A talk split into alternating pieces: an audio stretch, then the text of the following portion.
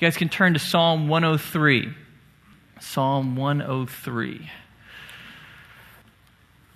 Some of these summer weeks are fun. I get to wake up on Monday morning with no sermon planned at all, no direction of where I want to head, and just spend some time in the Word. And, and this week, Psalm 103 popped out. So that's what you're getting. That's what the Lord was working in my life. So I'm really glad to be able to be a little spontaneous this week and bring this psalm to you guys. So as you're turning to Psalm 103, a, story is told of a minister who was speaking to a group of men, and he took a, a white sheet of paper and a black marker, and he, he colored in a black dot just like, like this. And then he lifted it up and he asked the group of men, What do you see? And the men said, Well, a black dot. He said, Yes, good. Okay. What else do you see? And they just sat there quietly, like you guys. Just sat there and stared at the, at the piece of paper, didn't have any answer. He said, Okay, what else am I holding up? They said nothing. He said, Well, that surprises me because you, you missed the biggest thing I'm holding up this whole big sheet of paper. All you saw was the little black dot. You missed the whole big white sheet of paper. And he drew home the lesson. That is human nature. We tend to focus on the dark stuff and miss all of the white stuff, all of the good stuff. We tend to focus, to fixate on the dark stuff of life the disappointments, the pain, the suffering, the failures. We fixate on that and we lose sight on the abundance of good things that God has done for us. I'm guilty of that. I was thinking about my week and, and realizing that's exactly what I did on Tuesday night. My family, we sat down to dinner. And I'll just admit, I was in a really bad mood. I was in a funk as we sat down to eat this meal. And the reason that I was in a bad mood is I had kind of a disappointing day at work. Long day, I was tired, I hadn't gotten nearly enough done. My sermon was nowhere. I didn't know we'd be in Psalm 103 today. And it was Tuesday afternoon, and that's getting a little scary for me. And so I'm stressed out about that, and I come home, and my kids are fussier than normal. They've only been out of school for two weeks, and already they are going crazy. And so I'm sitting there eating my meal, just fixating on my disappointments, just stewing on all the things that are making me upset. And then all of a sudden, God got my attention. God got my attention. I don't remember exactly what it was. I think that it was a, a, moment of remembrance about a number of families we've been praying for over the last few weeks whose kids have been really, really sick. Something brought this thought to my mind. I just realized all of a sudden what an incredibly ungrateful jerk I was being. Here I am in my nice, beautiful, air conditioned home eating a warm home cooked meal next to my godly wife, across from my healthy kids, having come home from a job I really like that pays all of my bills, and all I can do is complain. Really? That's all I can do? Why was I being an ungrateful jerk? Because I was choosing to focus on the little disappointments of life and lose sight of the abundance of blessings with which God had bestowed upon me. Now, I know I'm not alone in that. We all tend to do that. It is human nature for us to make far too much of our disappointments and far too little of our blessings. That's what we all tend to do. And so God, in His grace, has given us passages like Psalm 103 that are meant to give us some perspective. They're meant to break our eyes away from the disappointments of life to see the abundance of God's blessings to us. That's what Psalm 103 was designed to do. It was written by a guy named David. King David wrote this psalm, and he wrote it to be a public hymn or song of praise. This is a pretty cool psalm. What they would do, the Israelites were commanded to regularly go to the temple at appointed times of the year to give thanks offerings to God. So they would arrive at the temple, and the first thing that would happen is they are all waiting in line to give their thanks offering. Is a Levite would stand up in the middle of the congregation and he would sing Psalm 103. He would sing this hymn of praise to break the Israelites' eyes off of their little disappointments and remind them of God's great blessings in their lives. My prayer for us this morning is that's what God will do for us through Psalm 103. that He will help us to stop fixating on the dark stuff, on the disappointments of life, and instead see the abundance of good that He has bestowed upon us. So that's why we're looking at Psalm 103. But I'll confess to you guys, I have an ulterior motive in looking at Psalm 103 today. I, I, want you to learn Psalm 103. But more importantly than that, what I really want to do this morning, the most important thing, is I want to teach you how to study a psalm. I want you guys to know how to study any particular chapter of the book of Psalms. I, I really believe that one of the greatest gifts that I can give to you is a simple, easy method for studying a psalm. And the reason is, is because over the course of my life, I have found that consistently, time and time again, my best quiet times are the ones I spend in the book of Psalms. There's nothing like a psalm to draw me closer to the Lord, to deepen my love for Him. Now, I'll be honest, that is a surprise for me to say that. You know, the Psalms are kind of full of songs and poems and, and emotions, and I am not the most emotional man. Not really into poetry. That whole point in seventh grade where you have to write a poem, I still remember how painful that was for me math, science, no worries. I'm really at home in a textbook. I'm an analytical guy. But a poem, expressing yourself, your emotions, your feelings, doesn't come natural to me. And so I never thought that the Psalms would be that useful to me. Paul, that's where I belong. But no, over the years, as I have walked with the Lord, I've found time and time again, it's the Psalms that grab hold of me. And here's why. As much as engineers like me would like to deny it, God created us to be both intellectual and emotional creatures. I have emotions. They're more subdued than the average person, but they're still there. And the best way for me to grow as a follower of Christ is to engage both my mind and my heart. And that's the beauty of the Psalms. They grab your mind and they grab your heart. They grab your intellect and they grab your emotions and they lead you to worship God. They grow you in your relationship with God. There's nothing like the book of Psalms. Really, this summer, if you want to grow in your worship and love of God, spend this summer in the Psalms. Each day, grab a psalm, read through it, learn how to love God better. So, this morning, my, my main event, the main goal I have, is to teach you guys a simple method for studying the Psalms, for getting more out of a psalm. So, this method, let's jump right in. It's really easy, uh, very easy to remember, very easy to practice. First thing that I want you guys to do, whenever you open your Bible and you're going to read a psalm, the first thing that you do is you pray. You pray for insight. The Psalms, even though it is a song, it is a song that was written ultimately by God. It's God's word. So you pray for insight. You pray that God will give you the ability to understand. The Psalms are full of a lot of figurative language and metaphors that can be tricky to figure out. So pray that God would give you insight. Also pray that God would give you humility.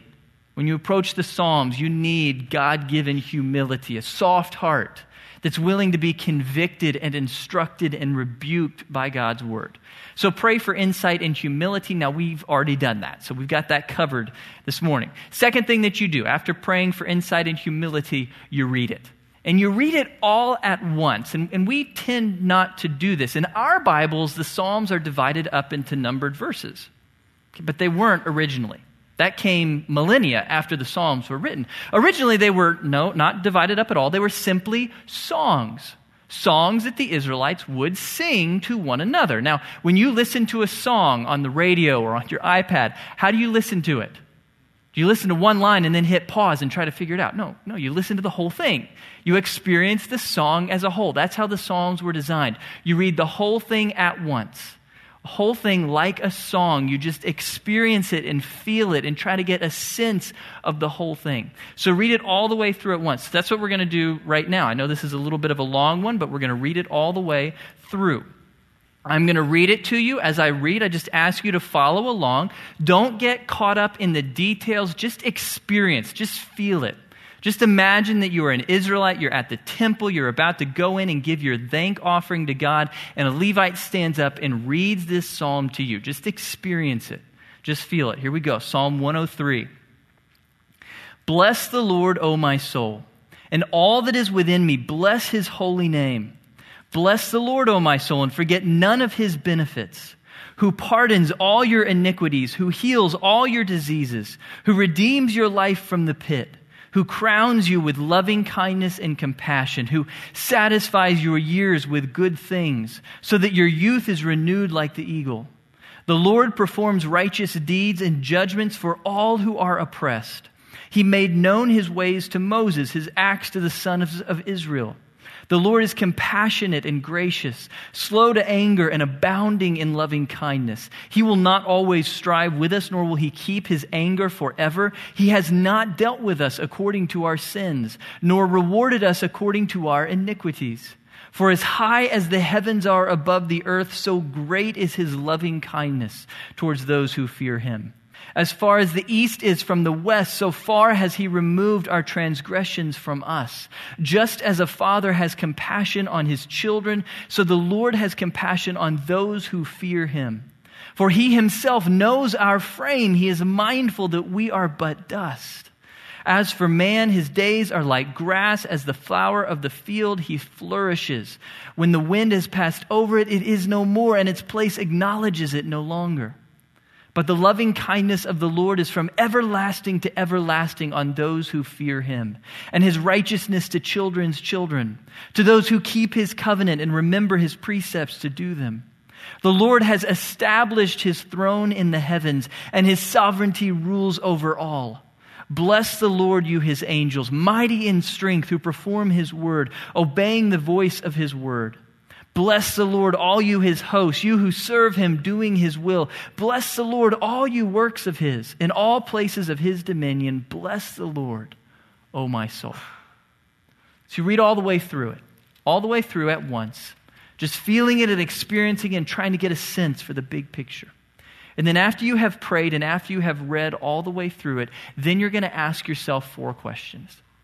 Same four questions that you'll ask with any psalm that you're reading. I'm going to walk you through these four questions, but I'll do it in Psalm 103 so you can see how these work.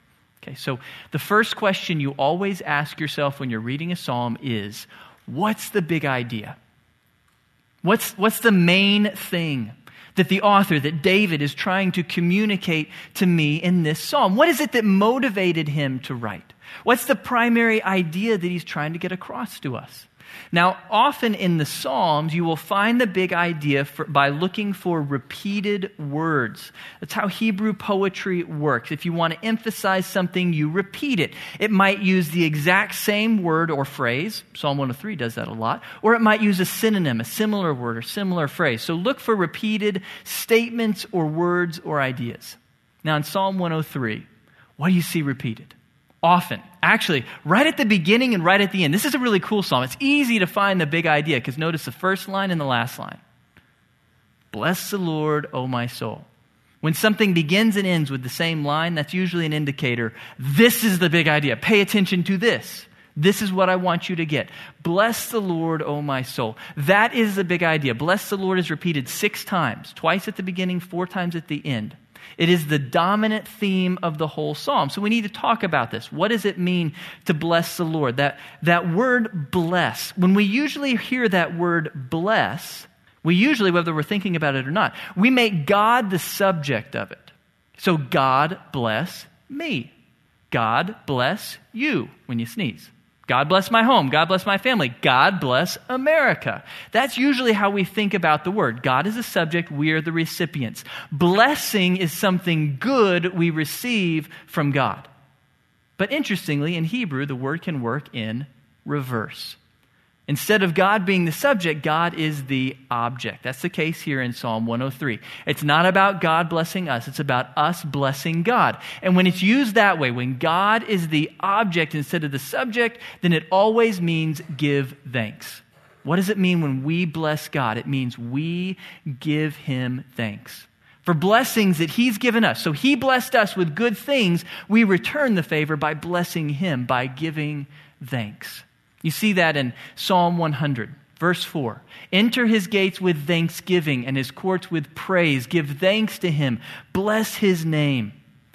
Notice all the parallelism there. To bless is the same as give thanks, as praise, as thanksgiving. To bless the Lord means to give him thanks for good things that he has given you, to be grateful, to express your gratefulness to God. That's the idea that you see in Deuteronomy 8. When you have eaten and are satisfied, you shall bless the Lord your God for the good land which he has given you. So God gives you food, and what do you do? That's, that's God's blessing. God blesses you with food, and what do you do in return? You bless God with thanksgiving. It's cool how the word can work both ways. First, it's of God. God blesses you first, and then you return the favor by giving him thanks. That's what it means to bless the Lord. And David says, Bless the Lord, O my soul. When he says, O my soul, there, we, we kind of get all spiritual with that. Soul in Hebrew just means you. It's me. My soul is me. What David is saying, he's kind of psyching himself up in, in this passage, is what he's doing. It'd be like me saying, Okay, Blake, come on. It's time to give thanks. Come on, Blake. Give thanks for all God has done. That's what David is saying here. Saying, Come on, David. It's time to give God thanks. It's time to stop in the busyness of life and take a moment and choose to give thanks to God. When you look at it, bless the Lord, O my soul, by including that, O my soul, at the end, what David is, is telling us is this isn't about an emotion or a feeling. David isn't just overflowing in gratitude to God. No, this is a choice. He's having to tell himself, David, stop. Stop all of your busyness and choose right now to give thanks to God. That's what this psalm is about a choice to stop and give thanks to God. To give thanks to God for all of his benefits. There at the end of verse 2. Uh, forget none of his benefits. That word benefits, a great word. It means basically, it's, it's talking about blessings, any blessings that God has given. Forget none of the blessings God has given you. Forget none of the good things God has given you. You can think about this word um, like in English, a, a benefits package. That'd be the closest equivalent. You go work somewhere and they offer you a benefits package that includes all these great things that you really want to have. And what David is saying is forget none of the things in the benefits package that God has given you as his child. You're a member of God's family. So take a moment, stop, and think through all of the benefits that have come to you as a child of God. So, the big idea of this psalm when David says, Bless the Lord, what he's saying is we need to choose to stop and thank God for everything he has given us. Take a moment to stop and thank God for everything He's given us. That's the big idea. So, the first question that you ask and answer is what's the big idea of this psalm? Second question that you ask yourself what does the psalm reveal about me?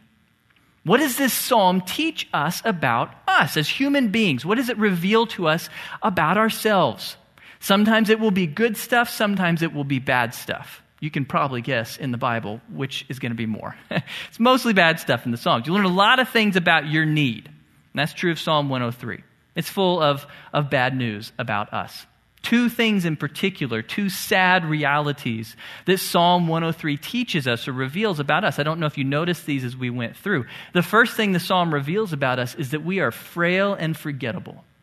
We are frail and forgettable. Verse 3, it talked about how sick we are, how prone to disease we are. Even in our medically advanced society, we still get sick. We get colds, we get the flu, we get more serious things like diabetes and heart disease and cancer. We are frail. We are, we are prone to sickness. And even worse than that, as bad as it is to get sick, we are prone to death. We will all at some point die. That's the point that David is getting at in verses 14 to 16. Look at those again. For he himself knows our frame. He is mindful that we are dust. Dust. The idea is it's here today, but then the wind comes along and it blows it away. In no time at all, it is scattered to the wind. It is gone. Keep going, verse 15. As for man, his days are like grass. As a flower of the field, so he flourishes. When the wind has passed over it, it is no more, and its place acknowledges it no longer. He is comparing us here to, to grass or to wildflowers. And, and what's the point? This is figurative language. So, what is he getting at? Well, he's getting at how short lived wildflowers are. We're in the season where wildflowers are kind of in their last good days.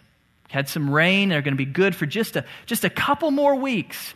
They're really only good for a few months around here. You get maybe April and May and June. They look beautiful, they're glorious, but then what happens?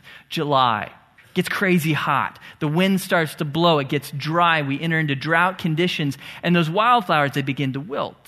They begin to wither, and they dry, and then they die. And in the end of verse 16, the really sad reality not only do they die, but they fade away so that there is no memory of them. They're totally gone. You can't find them anymore. They've completely disappeared by September. What's the point to us? What David is saying about us is that we will die at some point. We will die, and, not, and then not long after, we will be forgotten. It's a sad reality in verse 16. Not only will you die, but sometime after that, you'll be forgotten by the human race. That was brought home to me. My uncle has been spending a lot of time tracing our genealogy for the Jennings and McWhorter clans, which I come from. Uh, and it's fun exercise to kind of see what he's doing. Um, he's finding all of these relatives that are in my past. And it's interesting, though, to look at these relatives that he's finding and to see all that we know about some of these people is their name. And maybe when they died. That, that's it. That's all we know about these people. And, and, you look through records, you talk to, there's nothing more known about them. I know my grandparents pretty well, even though they passed away. I know a tiny little bit about my great grandparents, but I know nothing about anyone beyond that, other than maybe their name and when they died. That's the reality of humanity. You will die, and then a generation or two later, you will be forgotten by the human race. That's the reality for all of us. We are frail and forgettable. We will fade away. We are short lived. We will not last. That's bad news. That's very sad. But it's not as sad as the second thing that the psalm reveals about us. Not only are we frail and forgettable, but we are sinful. Psalm talks about our sin four different times. It uses synonyms, so repeats the same idea with similar words. In verse 10, it uses the word sin. Sin in Hebrew, it's, it was a term often used in archery. So you got a target and you take your bow back, you shoot your arrow, and the arrow falls short. It misses the target. That's the idea of sin in Hebrew. You've missed the mark. God told you what was right, what was good, and you missed the mark. You fell short of it. Twice it uses the synonym iniquities in verse 3 and 10. Iniquities, it, it's, it literally in Hebrew, it means to twist or, or bend something or pervert something. The idea is you, you twist off of the good way. You, you were headed in the good way and you deviate from that and head into sin. And then final synonym that it uses transgressions in verse 12. That word literally means rebellion. So you knew what was right and you said no. No, I, I don't want that, God all four words, or all three words, all four instances are talking about the same idea. It's talking about the reality that I do bad things. I do bad things, and I know they're bad. God has been really clear with me. He's told me in His Word, this is what is right, and this is what is wrong. And to my shame, I often choose the wrong. I choose wrong thoughts, I choose wrong words, I choose wrong actions. That is sin, transgression, iniquity. The reality is, I am a frail, weak sinner. I will be consumed by death. I am run over by sins. It's bad news about me. The, the, summary of this, the big idea that David wants to get across to us, is my need is great. I am incredibly in need. If I am left on my own to my own devices, then my life is going to be nothing but tragedy, full of sin and sickness that ends in death and is forgotten. My need is great. That's the takeaway from the second question. What does the psalm teach us about ourselves? We are greatly in need. Now you ask a third question. Fortunately, it, it didn't end there. That's not the end of the exercise of, of studying Psalm 103. After you ask, answer the question, what does the psalm reveal about me? You, uh, you ask and answer the question, what does the psalm reveal about God? Every psalm will have something to tell you, to teach you about God. It may reveal his character, his attributes, that is who he is. It may reveal some things that God has done in history, in the past. It may talk about how God feels about you or what God does for you. Every psalm will reveal something about God. So, what does Psalm 103 reveal to us about God? Well, what it reveals, kind of the summary, having read through it, is that as great as my need is, God is greater. God is greater than all of my needs. God is greater than all of my sin, all of my weaknesses. He is greater than everything I face. He is greater in grace and He is greater in power. Those are the two things that the psalm is focusing on the greatness of God's grace and the greatness of God's power. So let's look at each of those. Let's think about them. Begins with God's greatness in grace. Now, grace, what does that word mean? Very simply, grace is when you get something good you didn't deserve. So it's an unmerited blessing. When God does something good for you and you didn't deserve it, that is grace. And David wants us to understand God has given us an incredible amount of grace. What, what in particular, though? What particularly has God given you that is grace? Well, David mentions a few things in particular. You see him repeated often loving kindness. Four times David mentions loving kindness. Anytime you see a word repeated in a psalm, it's worth underlining, noting. He wants to drill this into our heads that God gives us grace by giving us his loving kindness. A loving kindness, that's a significant word in the Old Testament. It means loyal love. Loyal love is a easy. Anytime you see loving kindness, just translate in your mind. It's loyal love. It means God has chosen to love you loyally or faithfully. And David says a number of things about God's loyal love. Look with me in verse 11. For as high as the heavens are above the earth, so great is his loving kindness toward those who fear him. As high as the heavens are above the earth, how high are the heavens above the earth? Well, they're, they're infinitely high above the earth. If you think about what's above the earth, well, it's, it's space, it's the universe forever and ever. God's loving kindness is boundless, is the point. Your sin may be great. You may commit some crazy, horrible, awful sin. Really high amount of sin. But David's point is God's love is still greater because it's boundless. It towers above any sin we will ever commit. God's love for you is boundless. That is, God's love for you is infinite. That's the point. There is no limit. You cannot exceed God's love for you. It's not like God has a, a, a basket of love for you. This is your basket of love. And when you exhaust it, man, then you're on the wrath side. It's too bad for you. No, God's love is boundless, it is limitless, it is infinite for you. That's the point of, of verse 11. Look at verse 17. But the loving kindness of the Lord is from everlasting to everlasting on those who fear him. God's love for you, his loyal love for you, is from everlasting to everlasting. And here's what David is trying to say to you. What he's saying is that God has always loved you. You personally, not us as a group, you personally, by name, God has always loved wasn't like you were born and you're a baby in the main in, in, a little in a little basket and God looks down and says, "I choose to love that little baby." No, God chose to love you before time began. In eternity past, God chose you as an object of his infinite loyal love. And remember, this is God we're talking about, the God who knows everything. So he already knew you back then. He looked at your life, all the good things you would do and all the bad things from day one to the end of your life. He saw all the sin you would commit, even sins you don't know about yet. He saw it all and chose on that day in eternity past to love you individually, personally, by name, infinitely, forever. That's why God's love is not going to be diminished for you tomorrow if you sin. If you do something outrageously bad tomorrow, we tend to think of God as if he was a, a human being like us. You do something really bad and you think, oh man, God must really be caught off guard by that. Man, now maybe he won't love me because I've shocked him with. It's God. God knew you were going to do that. He knew you were going to do that from eternity past, and yet still he chose you. He chose to love you loyally, infinitely, forever. There's nothing you can ever do that will surprise God. He already knew it. He chose you in eternity past. That, by the way, is the beauty of the doctrine of election that doctrine that tends to freak us out and get us all worried about election and predestination, don't worry about it. Just believe it and know that's why you have hope and peace. Because God chose you by name in eternity past, knowing all the bad junk you would do. He chose you. He chose to love you infinitely forever, without end, from everlasting to everlasting, not just in eternity past, but into eternity future. God will always love you by name infinitely. That's the first thing God has given you in grace. He has chosen you to be an object of his unconditional, unchanging, never ending love. So loving kindness, loyal love, repeated four times. Another word repeated four times compassion.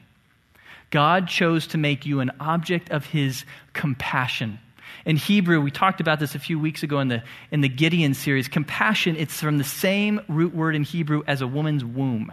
And so the word literally means womb love, the love that a, new mother has for her baby. Uh, what David is telling us is that God loves us like a new mother loves her infant child. Now, I'll give you an illustration of this. Um, when my kids were born, Gracie and Luke, Gracie had colic for the first three months of her life. Um, and for those of you who've not had kids yet, colic is not fun. Colic is, is pretty awful. Colic is very painful. There is lots of crying, there's lots of fussing. And so, what Julie found is that there was one thing that would soothe Gracie in the hours and hours in which she endured colic, and that was to wear her. Literally, Julie would strap Gracie to her chest. We had this cool wrap, and you go round and around, wrap her to her chest. But it wasn't enough for Gracie just to be pressed up against her mom's chest. She had to move up and down. Not little jiggly movements. That would have been nice. No, big movements. And so Julie would literally do lunges all around the house all day long. Lunges after lunges after lunges, because that's the only thing that would soothe Gracie. If there was an inf- like an Olympic sport of caring for a, co- for a colicky baby, Julie would have the gold. She was incredibly in shape doing lunges all around the house all day long because there was nothing that Julie wouldn't do to care for her baby daughter. That's the kind of love that God has for you. He'll do lunges all around the house if that's what it takes. That's what it means that He has compassion for you.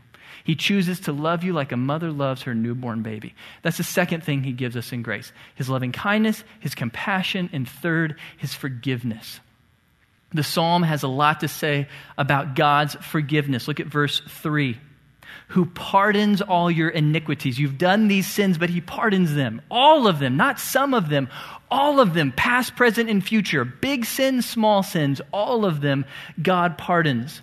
Look at verse 10. He has not dealt with us according to our sins, nor rewarded us according to our iniquities. We deserved his punishment. We deserved his wrath. He doesn't give us that.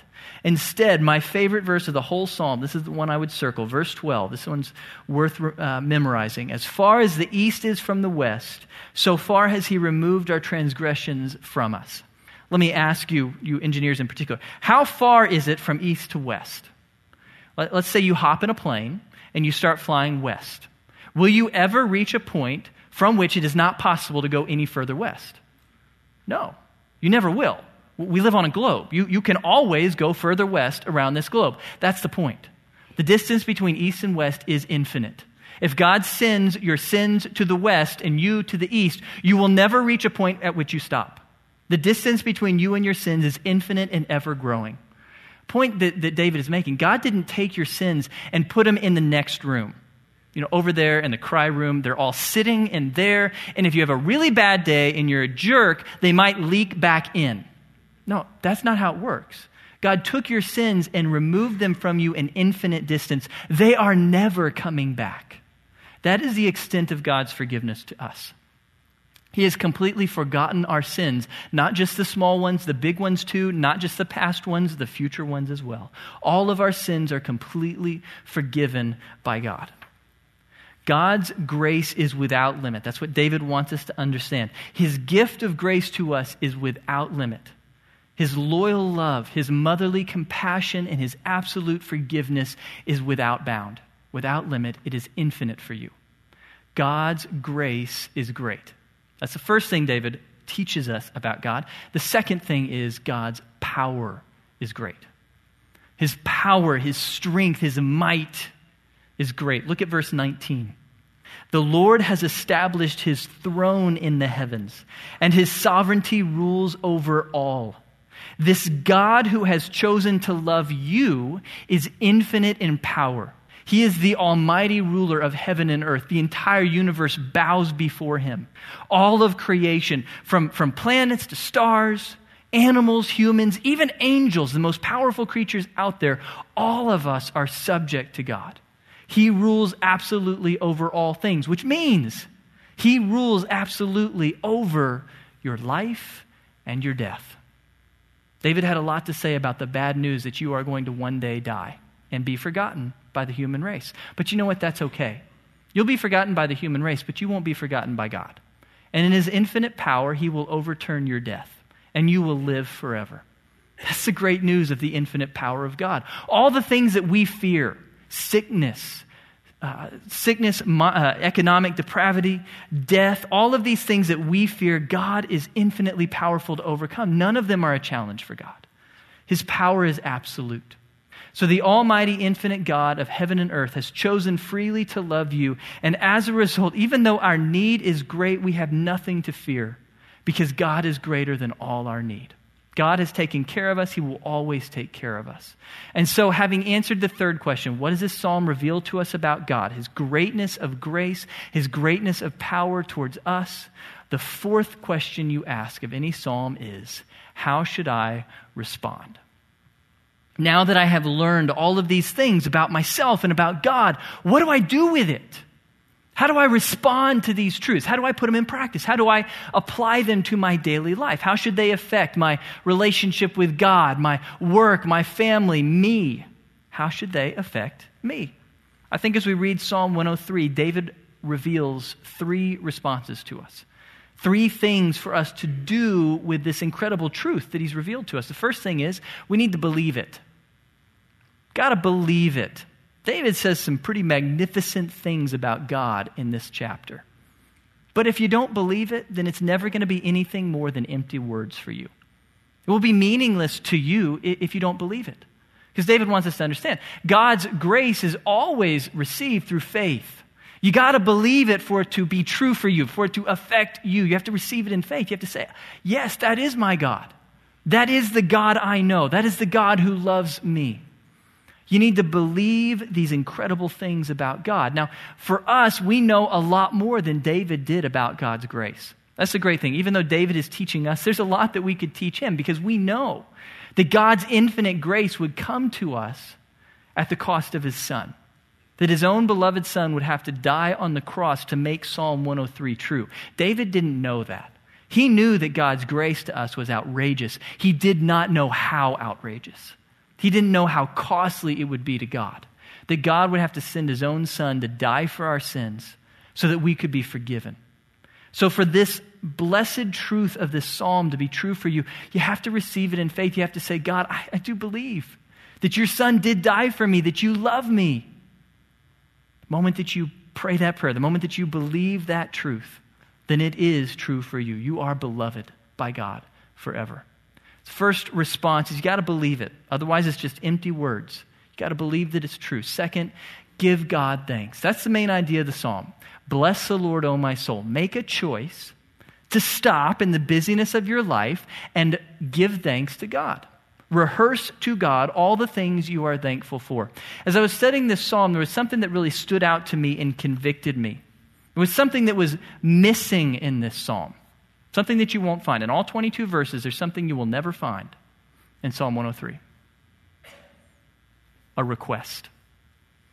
David doesn't ask for anything, not one thing from God, nothing at all. No request at all. It is just 22 verses of saying thanks to God. And I, look, I noticed that, I observed that, and I reflected on when was the last time that I sat down with God and spent time in prayer and didn't ask for anything? I hardly ever do that. When did I stop and just spend concerted time with God listing off all the things that I have to be thankful for? I challenge you to take some time this week, maybe 10 minutes one morning, and spend time in prayer with God and don't let yourself ask for anything. 10 minutes with God, and all you do is say thanks. Just list off all the things you are grateful for to God. Now, that's hard for us. We're used to asking God for things. That's what we do. As individuals, as a nation, we, we sing it. God bless America. That's a popular song. But how often do we stop and flip that around? America, bless God.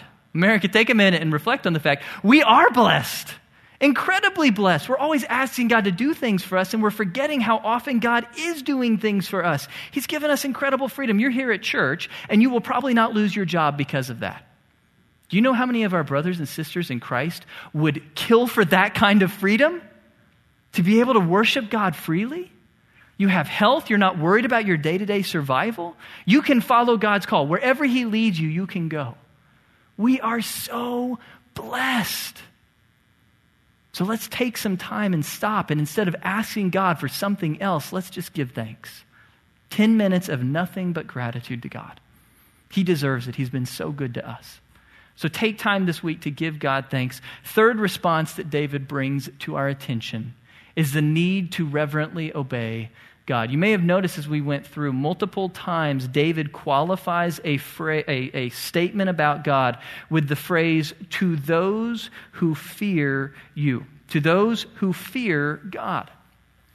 These promises are meant to inspire within us a fear of God. What does that mean? What does it mean to fear God? Well, it doesn't mean to, to cower in terror of God as if you're afraid God is about to smite you. That's not what fear means here. Fear here means reverence, it means awe.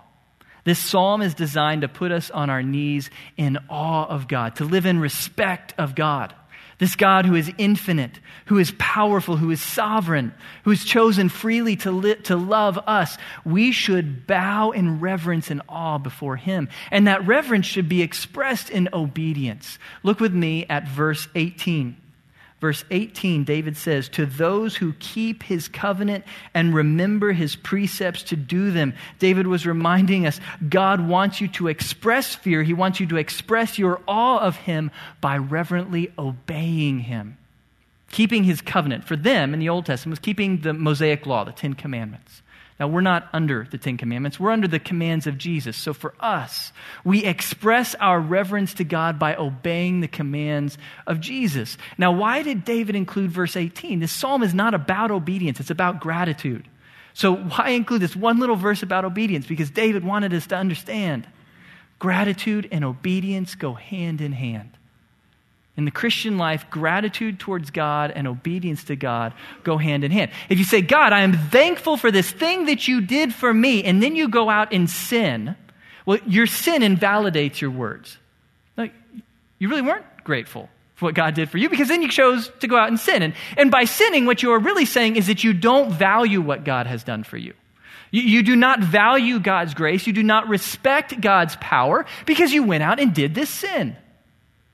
When we sin, we invalidate our gratitude. Gratitude and obedience go hand in hand. If we want to be grateful, if we want to express gratitude to God, we must reverently obey God. Now, here's the good news really good news that I have found proven true over and over again in my life. If I will practice gratitude, it will empower obedience.